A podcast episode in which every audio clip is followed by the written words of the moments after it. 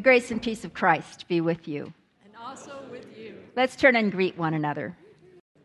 We welcome you to Laguna Presbyterian Church, and especially if you're visiting with us today, we're so glad that you're here with us.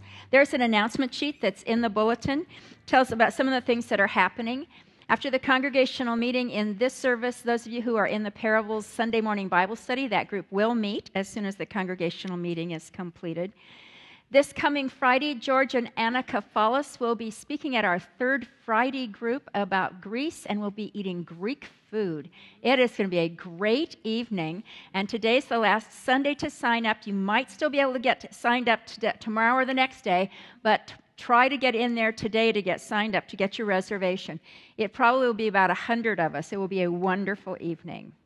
Inside, you'll see that next Sunday morning for our adult education, Gary and Lori Cowman are going to be speaking.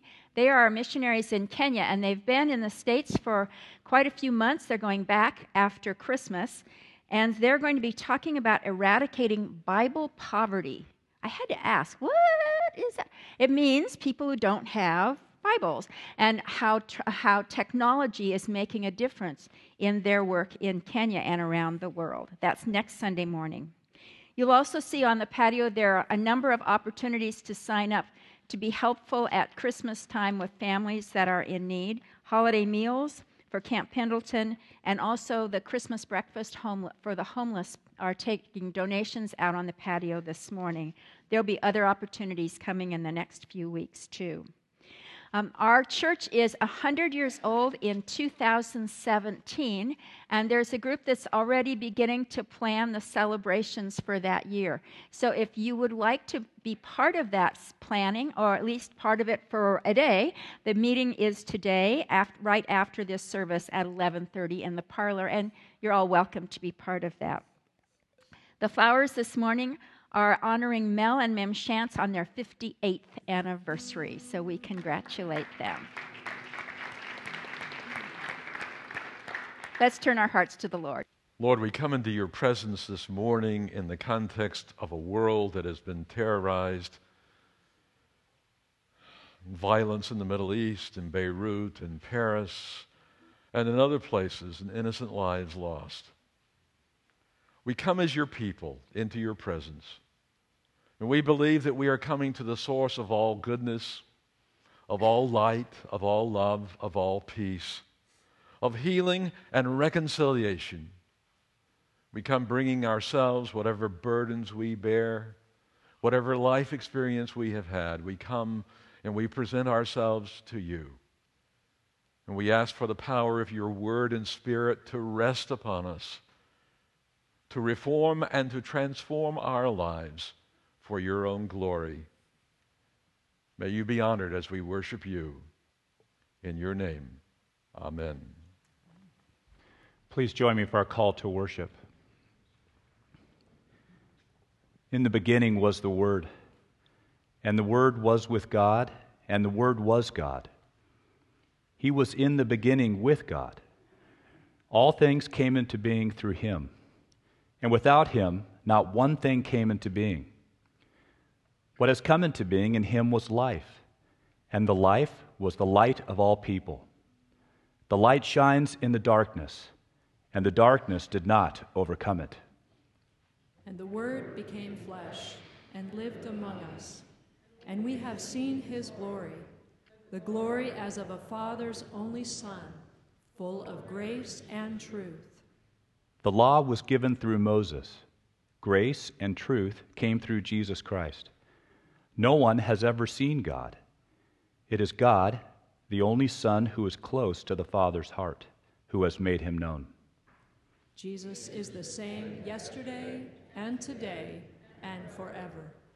Therefore, since we are receiving a kingdom that cannot be shaken, let us give thanks, by which we offer to God an acceptable worship with reverence and awe. Amen. Let us stand and worship the Lord.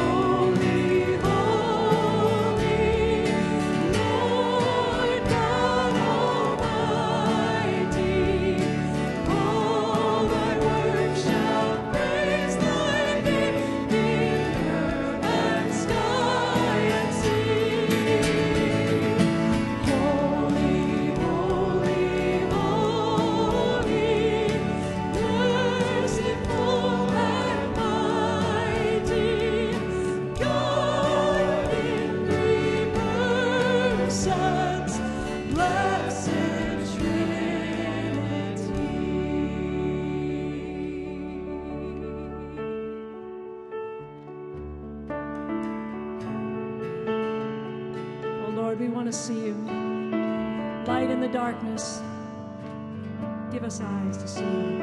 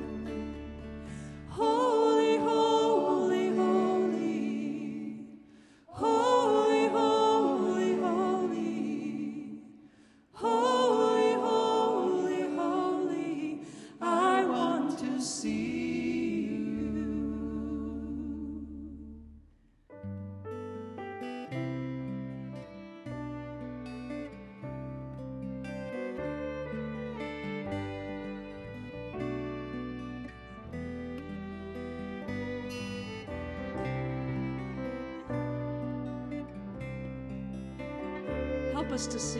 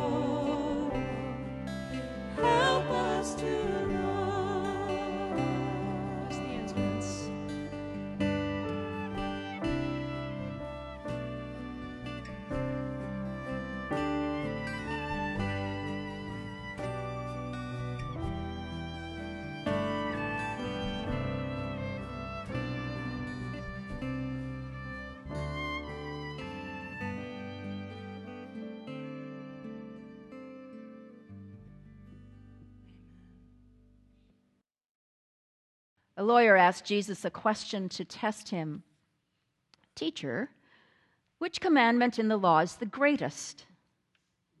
He said to him, You shall love the Lord your God with all your heart, with all your soul, and with all your mind. This is the greatest and first commandment. And a second is like it you shall love your neighbor as yourself. On these two commandments hang all the law and the prophets. And so we come to the Lord and confess to him the ways in which we fall short of his desire for us to love him and to love neighbors. Let us pray. Awesome and compassionate God, you have loved us with unfailing, self giving mercy but we have not loved you. You constantly call us, but we do not listen. You ask us to love, but we walk away from neighbors in need, wrapped in our own concerns. We condone evil, prejudice, warfare, and greed. God of grace, as you come to us in mercy, we repent in spirit and in truth. We admit our sin and gratefully receive your forgiveness through Jesus Christ our Lord.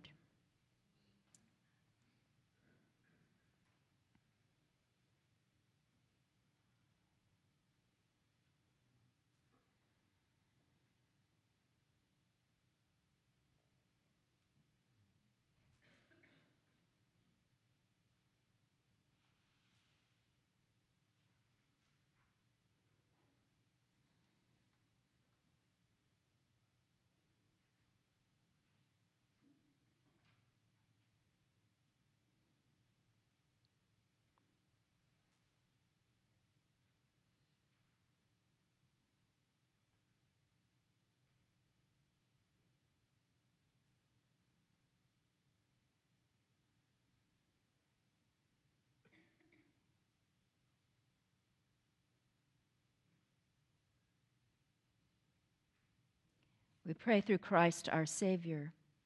Amen. Friends, all scripture is inspired by God and is useful for teaching, for reproof, for correction, and for training in righteousness. It is God who is at work in us, enabling us both to will and to work for his good pleasure. In Jesus Christ, we are forgiven and equipped for every good work. Thanks be to God. Amen.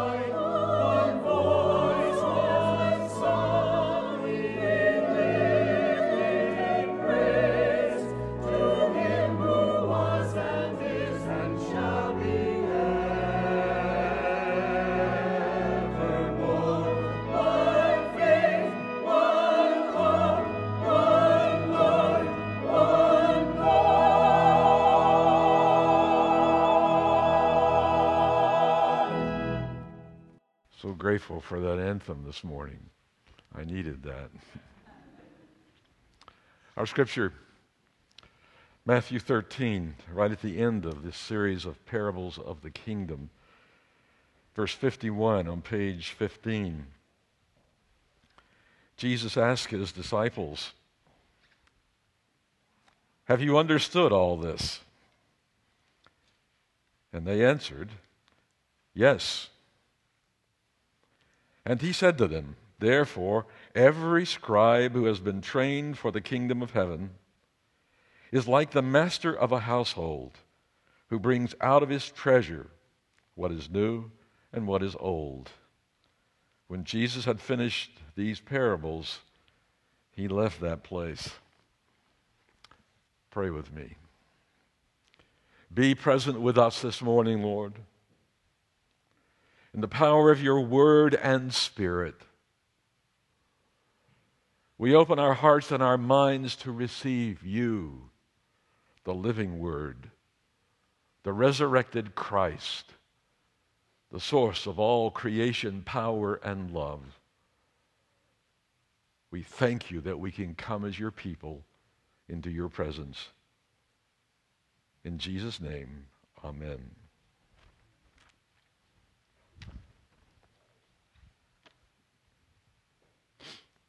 This may be one of the most important questions that there is in the Bible. There are a lot of questions addressed to the humans from God and from Jesus, from apostles and prophets. Have you understood all of this? The question comes at the very end of a series of parables of the kingdom of heaven. The parable of the sower that goes forth to sow the word of the kingdom, to discover that the seeds of the kingdom land upon different kinds of soil. The sower in this text, I think, was Jesus Christ Himself, the sower of the Word of God. He came at the initiative of God, as the very incarnation of the love of God, to work for the transformation of the world. And He scattered the seeds of the words of His teaching. Some of it fell on hard ground. And the birds came and took the seeds away, or in a deeper meaning, the evil one came and devoured the seeds. From the very beginning of these parables, we are reminded that there is evil in this world that is resistant to the rule and reign of God.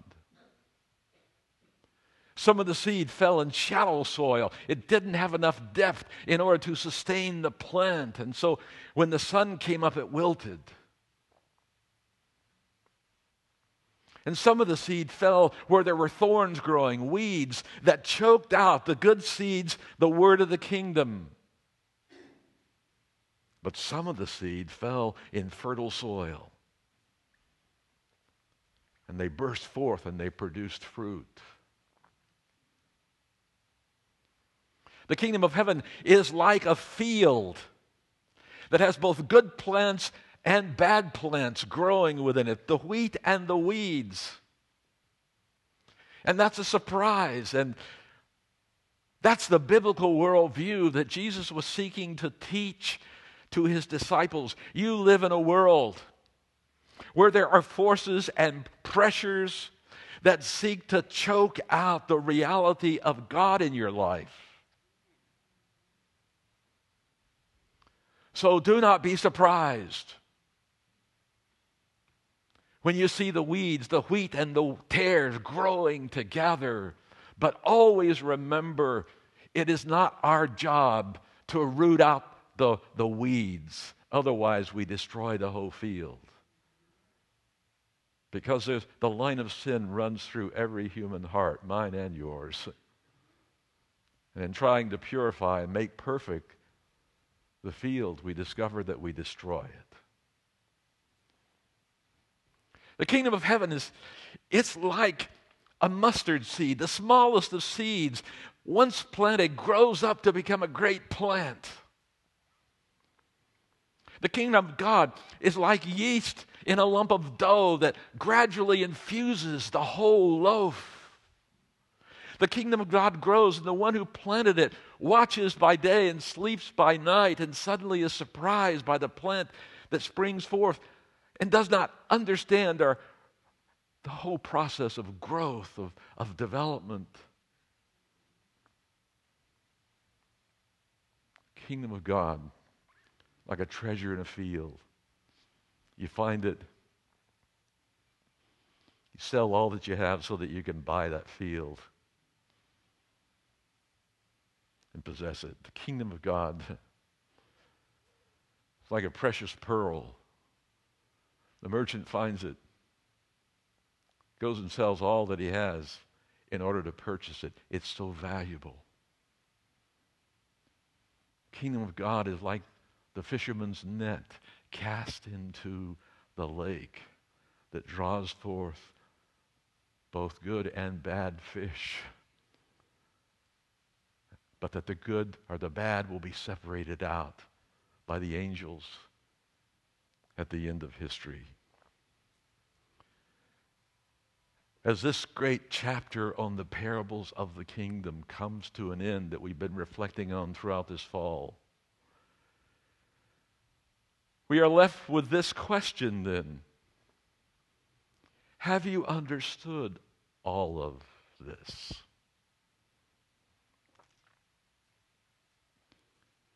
And the disciples who had been listening, they answered, Yes, we understand.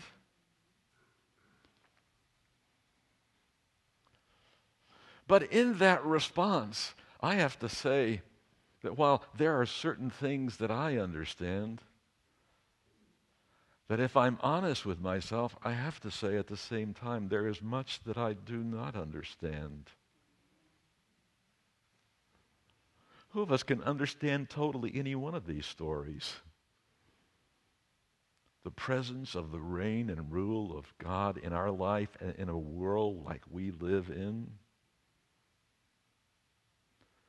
A world created by God, good. But by the time we get to the sixth chapter of Genesis, we discover that humankind is fallen and it grieves God that he's ever made man because the whole world is so filled with violence. We've been reminded of that this weekend, haven't we?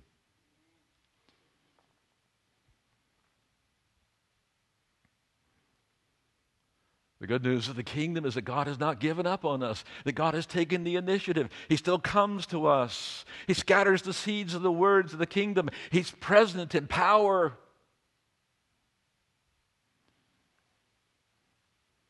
And so Jesus can say in his last parable here that the kingdom of heaven is like a trained scribe.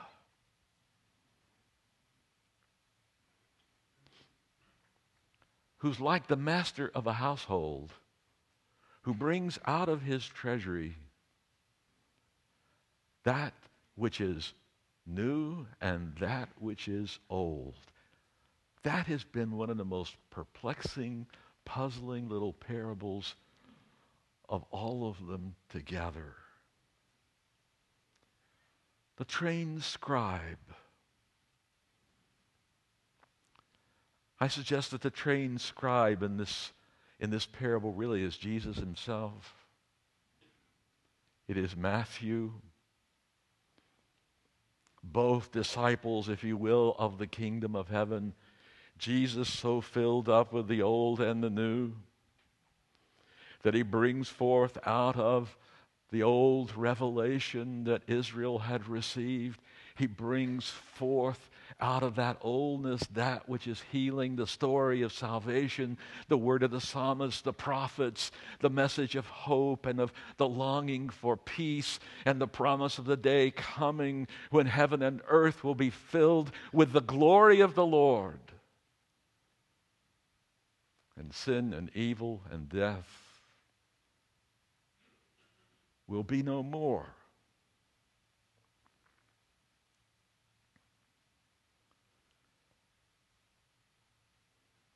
The little parable invites us to reflect upon what it is that we treasure. What's in our storehouse? What is it that we value?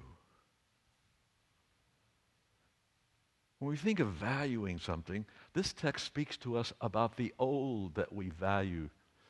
And the old that is referred to here, if we're going to make sense of, of this little parable and of the whole Gospel of Matthew, is the Old Testament revelation.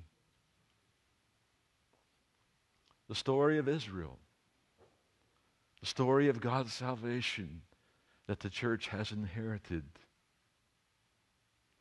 That old we have received into the treasury of our souls, the words of wisdom, of truth, of grace and love, the revelation of who God is. Now we should be understand, we should be able to understand uh, the accumulation of treasure in our storehouses. Think for a moment about your treasury. What's in your treasury? Now, I have not yet gone out to the canyon and leased a storage unit, but I know that some of you have.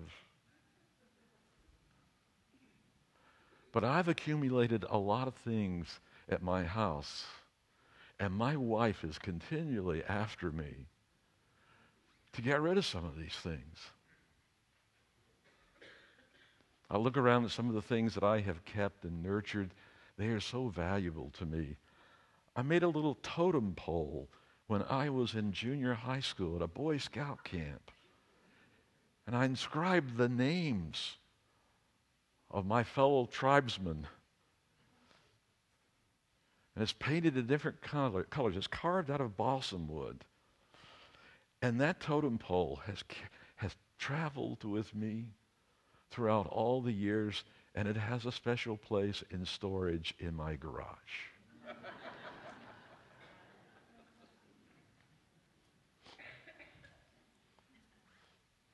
I brought back to my son ca- carved olivewood um, chess board with characters, Arabs and Crusaders, highly relevant to the time we live.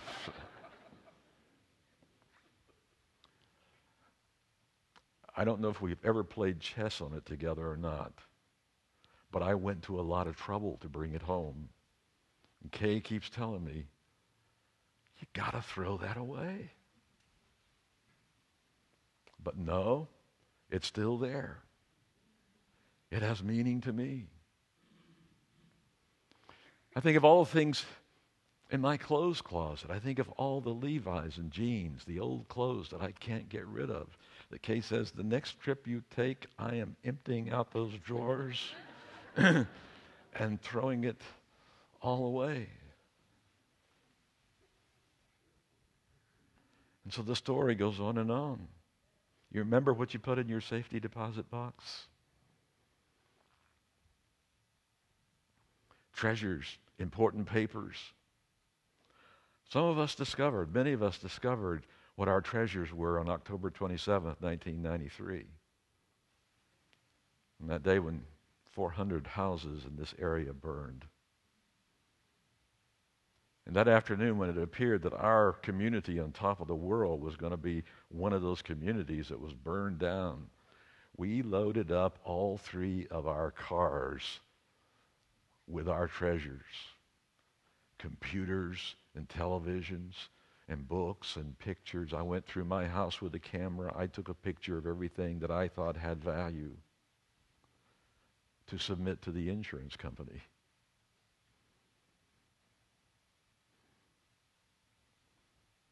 I stood in the church office, my office, six o'clock that evening, alone, looking at my bookcases and my files, thinking to myself, if we lose the buildings in this town, I'm going to lose all that I've accumulated that has helped define who I am, everything in which I've invested myself, all the books that I love. Walked out into the back parking lot, and the houses above us were exploding. And the smoke was swirling down through the center of Laguna Beach. And I thought we would lose all of downtown, including the church. By the time I arrived at PCH that evening with loaded cars, the line of traffic moving south was on both sides of the street going the same direction, bumper to bumper, and it looked like another world. Refugees on the move, treasures piled high inside of cars and on top of cars, even some with mattresses. We were carrying with us the things that we thought would sustain our lives. Thank God we didn't lose downtown. But some of you lost your houses, didn't you? And lost everything.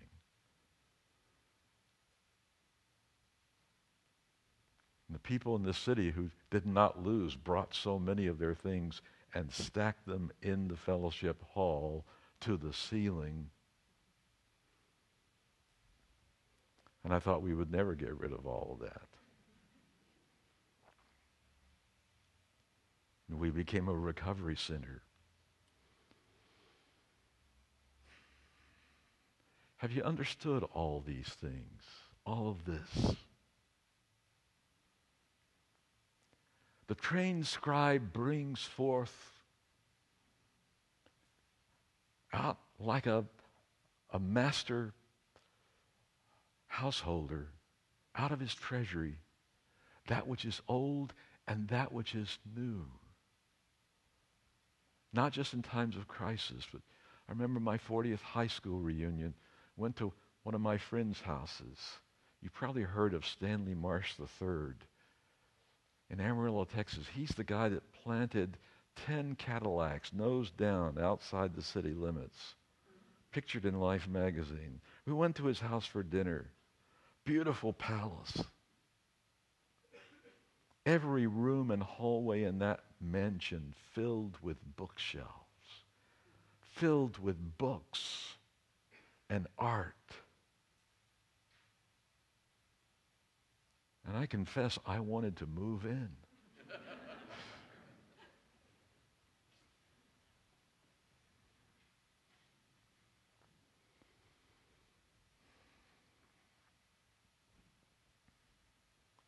One day when I was in graduate school taking a course in Old Testament, my professor, Rolf Knierim, out at Claremont, invited me into his office. He was German. He'd grown up in Germany in World War II, the Jewish Holocaust, an evangelical Christian trained under Gerhard von Rad, one of the great Old Testament scholars in the world whose books are read around the world. Invited me to his office and he showed me his library. He had all the original works of Martin Luther in German and Karl Barth in German. I was in awe of this man.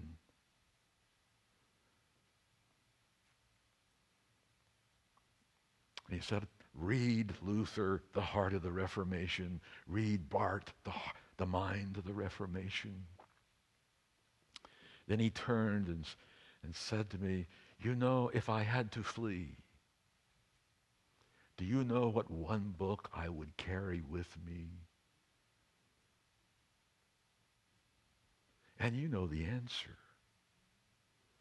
He took his Bible. He said, This is the one book. The revelation of who God is in the history of Israel the revelation of who God became incarnate as in Jesus of Nazareth. I would take this book because it has defined my life, given my life meaning and purpose, has imparted to me wisdom not only to survive, but to flourish, to lead the abundant life. I would take this one book and I thought, in a progressive seminary that had the reputation of being kind of a liberal seminary. Here's my professor of Bible saying, when push comes to shove, know what is most valuable the Word of God.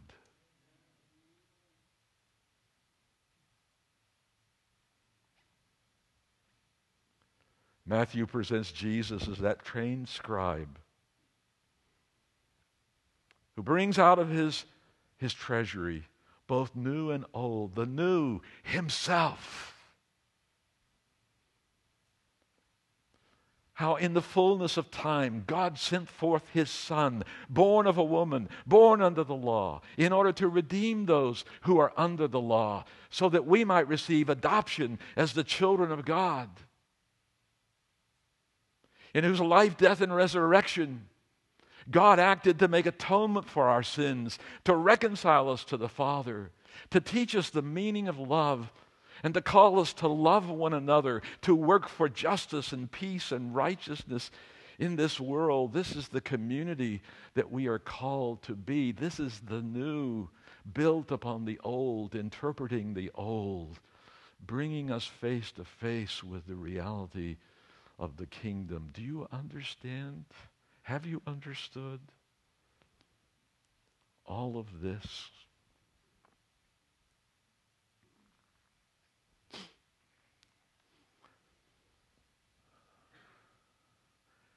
The same professor, Rolf Knierim, Jeff McCrory and I both studied with Rolf. And last weekend we were laughing together about that experience. Because in some ways, this was really an intimidating genius. Now, Rolf loved to smoke cigarettes. And in his course in interpreting, interpreting the, the Old Testament, hermeneutics of the Old Testament, all of these brilliant students sitting around the seminar room would be gathered and he would chain smoke throughout his lecture. And he would suck the smoke into his mouth and deep into his lungs and hold it until he was about ready to pass out. We wondered at times, would he have enough oxygen in his lungs to survive this? And then in passion in his teaching, he would begin to expel the, the smoke.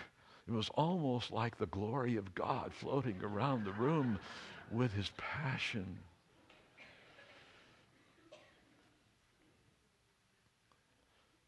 And we studied every book about Old Testament hermeneutics we could. And, and he came to the end of the seminar, the semester course. He says, I'm taking the last two weeks to give you my theory of how we read the old in the light of the new. And with pen sitting before my trained scribe, I took notes that turned out to be really pretty simple. He said, God has given us a canon of Scripture, both old and new.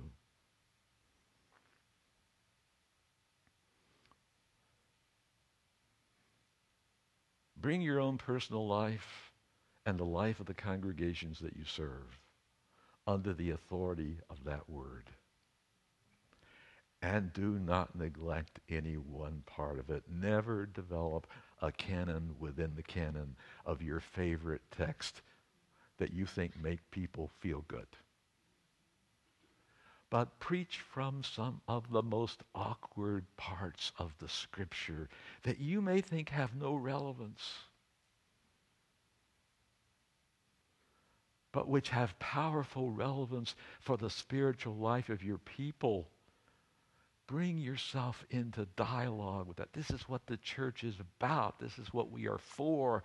The mission of the church is based upon formed disciples who have been seated in the presence of the trained scribe. And he said it all comes down to this one phrase says.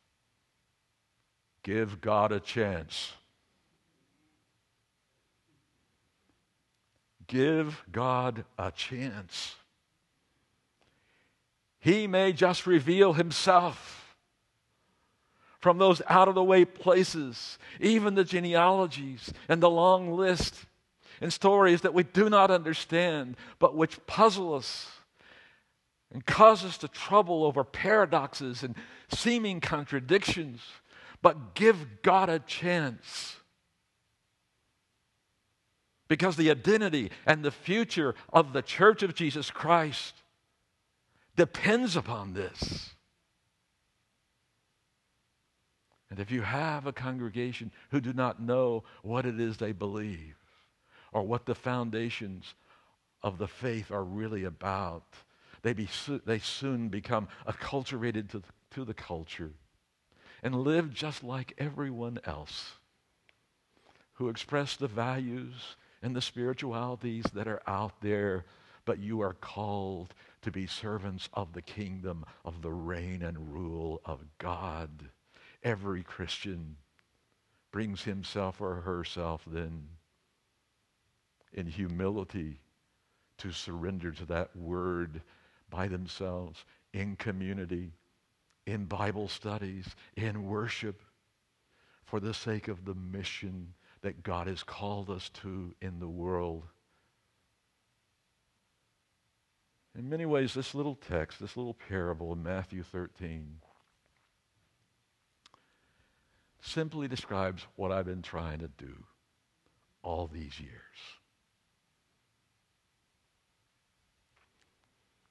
So easy for a pastor to get diverted. You can become a pastoral counselor. You can become a money raiser. You can become an organizational developer or psychologist. You can become a social worker. You can become a part of the institutionalism and bureaucracy of the world and of the church. But if you lose the center of your life in Jesus Christ, who is the new, who interprets the old, you lose everything. And the church is lost.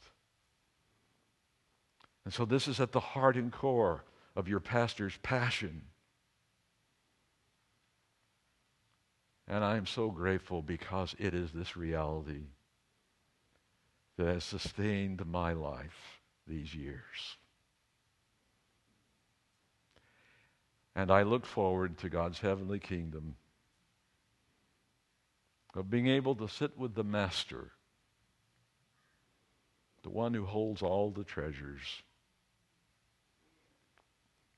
and ask those questions from old and new that have perplexed and yet which God has used to work at transforming my life, to help me understand and to answer. Have you understood these things? Yes, Lord. I believe. Help my unbelief. Pray with me. Living Lord, we thank you that we are the inheritors of a great legacy. Not just in this land or this building, as important as they are, but the legacy that we have received comes to us out of more than 2,000 years of history. Written by many different gifted people, inspired by the Holy Spirit for the work of transforming our minds and our hearts, that we may be a faithful people in mission to the nations of the earth, a light to the nations.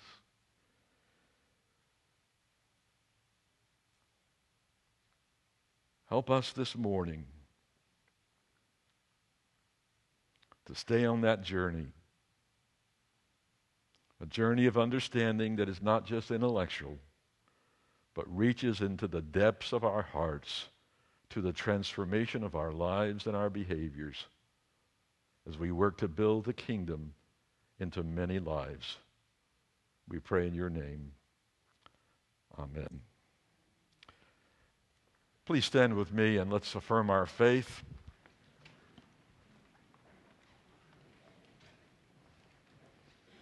Leader and people. This is the good news that we have received, in which we stand, and by which we are saved if we hold it fast. That Christ died for our sins according to the Scriptures, that he was buried, that he was raised on the third day, and that he appeared first to the women, then to Peter, and to the twelve, and then to many faithful witnesses. We believe that Jesus is the Christ, the Son of the living God. Jesus Christ is the first and the last, the beginning and the end. He is our Lord and our God. Thanks be to God. We present our morning offerings. You may be seated.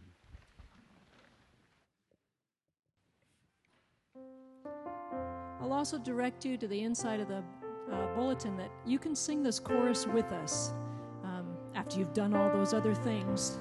I'll invite you to sing it as well. Ancient words, ever true.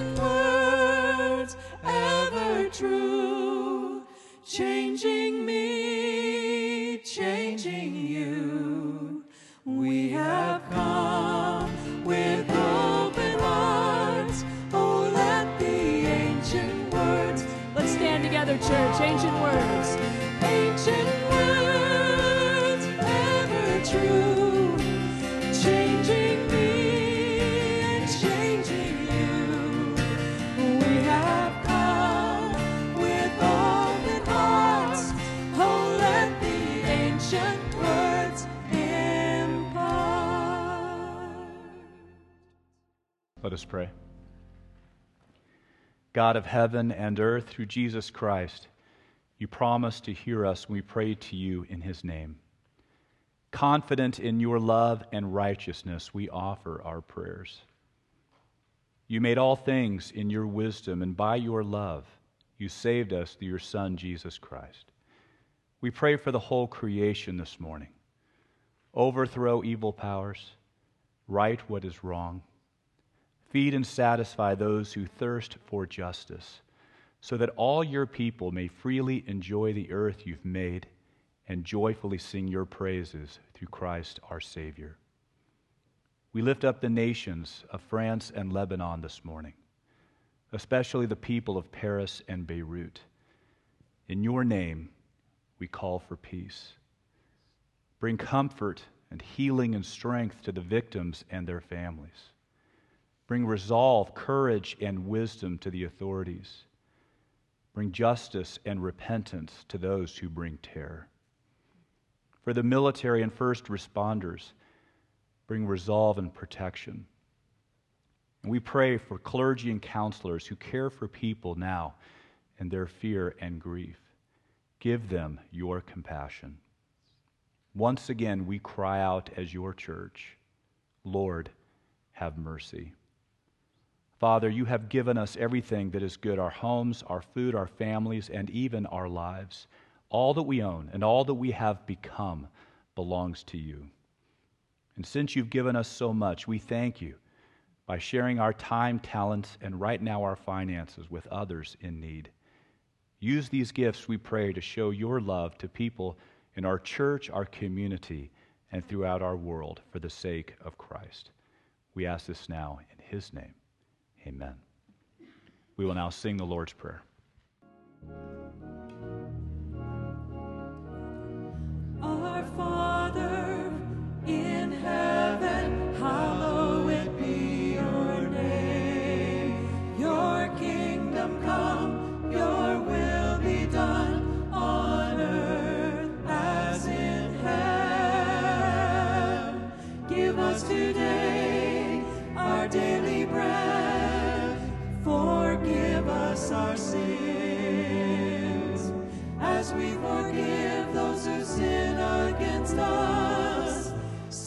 from the time of trial